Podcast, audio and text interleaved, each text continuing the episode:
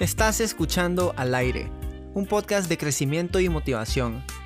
Aquí hablaremos de temas de psicología, historias y consejos con un toque sutil de sarcasmo.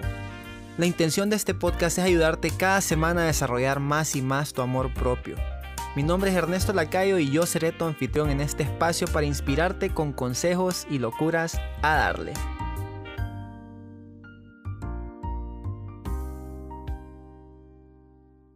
Hola, hola a todos. ¿Cómo pasaron su fin de semana? Yo bien, comí rico, comí demasiado también, pero rico, entonces no importa. Y, disfruté con mi novia, disfruté con mi familia.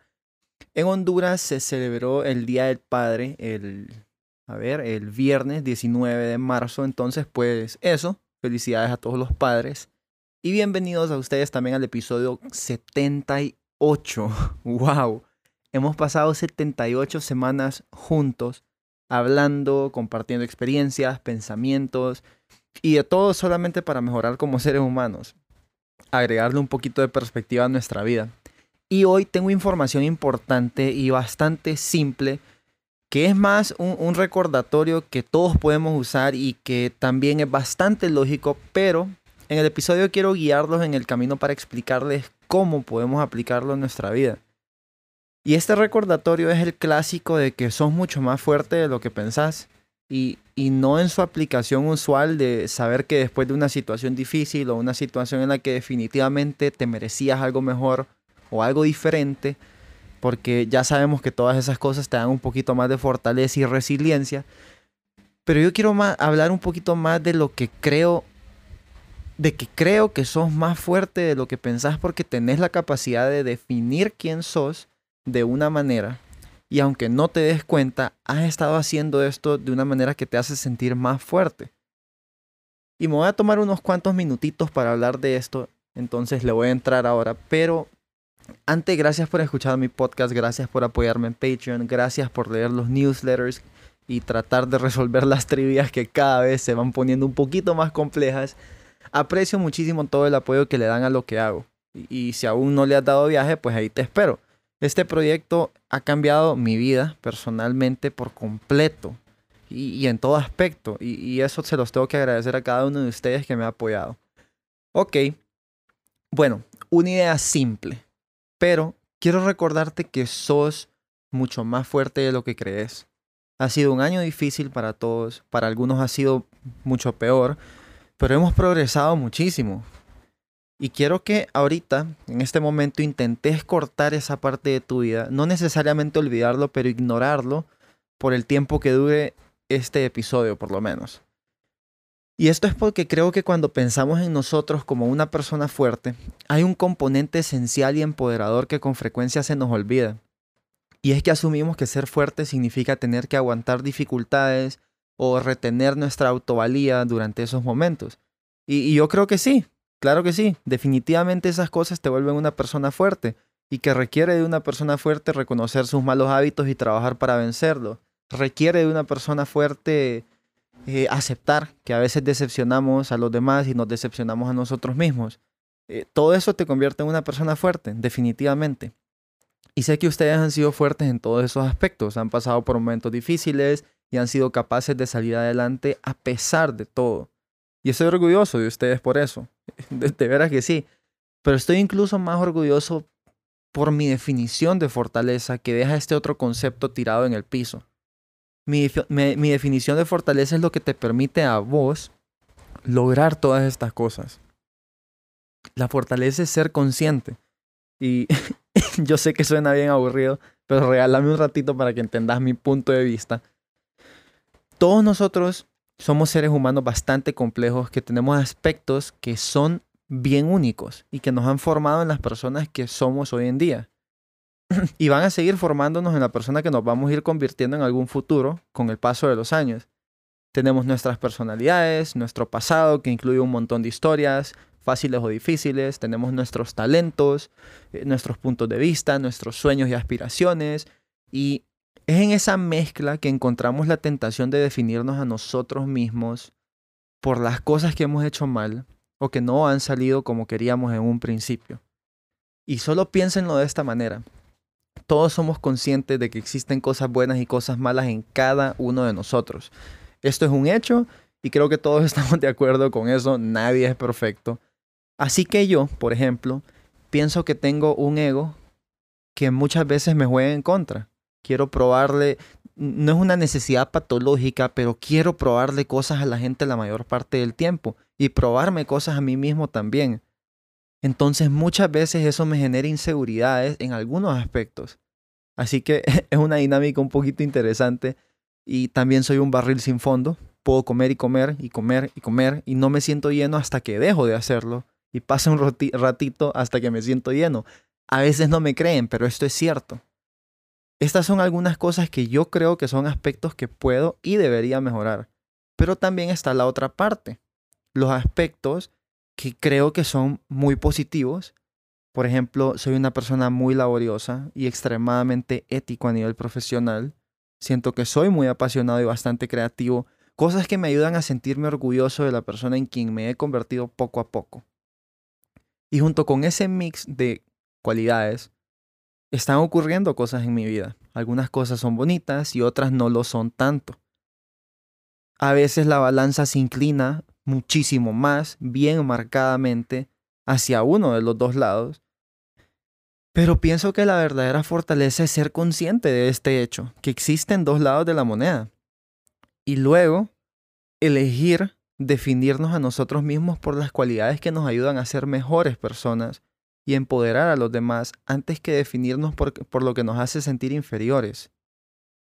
Entonces la fortaleza es conciencia y rechazar la necesidad de definirnos por las cosas malas, porque volvemos a lo mismo, es muy fácil hacerlo, es muy fácil conocernos y pensar que somos malos, pensar que somos inseguros, pensar que somos impacientes, perdidos, eh, agresivos y todas las cualidades que nos alejan de nuestra visión de nosotros mismos. Siempre está la tentación de definirnos por lo malo, pero la verdadera fuerza interior es aprender a definirnos por las cosas que nos empoderan, las cualidades bonitas y elegir hacerlo utilizando esa vía. No significa que vamos a ignorar todas las cualidades que consideramos que nos afectan y también afectan a los demás. Inclinarte hacia las cosas que te convierten en mejor persona y como consecuencia ayudan a los que te rodean a imitarte en esos aspectos eso es el verdadero poder. Esa es la razón por la que creo que sos más fuerte de lo que pensás. Porque otra vez, es fácil simplemente decir como, ah, eh, mi signo es escorpio, entonces soy un desgraciado y me voy a quedar solo, o alguna tontera como esas. Eh, mi cuñada, que esté escuchando estos días que lo escucha, solamente se va a reír. Pero sí, es fácil decir, eh, bueno, así soy yo y eso es lo que me define es fácil decir que tu pasado te destruyó la vida o que tuviste malas experiencias, entonces ya no haces nada que te saque de tu zona de confort. Lo que no es fácil es inclinarte hacia, hacia el balance. No es fácil elegir las dos o tres cualidades maravillosas sobre vos mismo y no es fácil estar extremadamente cerca de querer rendirte. Tampoco es fácil tener que decidir definirte a vos mismo por esas dos o tres cualidades que te gustan cuando tenés un mar de opciones negativas. Y por eso es que te convertís en una persona fuerte cuando decidís hacerlo de esta manera, porque las personas fuertes toman decisiones difíciles cuando saben que tomar esa decisión difícil les viene bien en su vida. Así es como lo hacen. Ninguna de esas tonteras que lees en los libros de los supuestos gurús de la vida positiva, eso no sirve. Lo que en verdad sirve es lo que ya llevas dentro. Solo tenés que ser más consciente de ello. En mi mente eso es la fortaleza. Y empieza con ser consciente. y yo sé que fue un comienzo un poquito aburrido del podcast como eh, ser fuerte, ser consciente, wow. Pero es cierto. Se requiere una persona fuerte para saber que puedes elegir las cosas que te hacen increíble y decidir definirte por esos aspectos.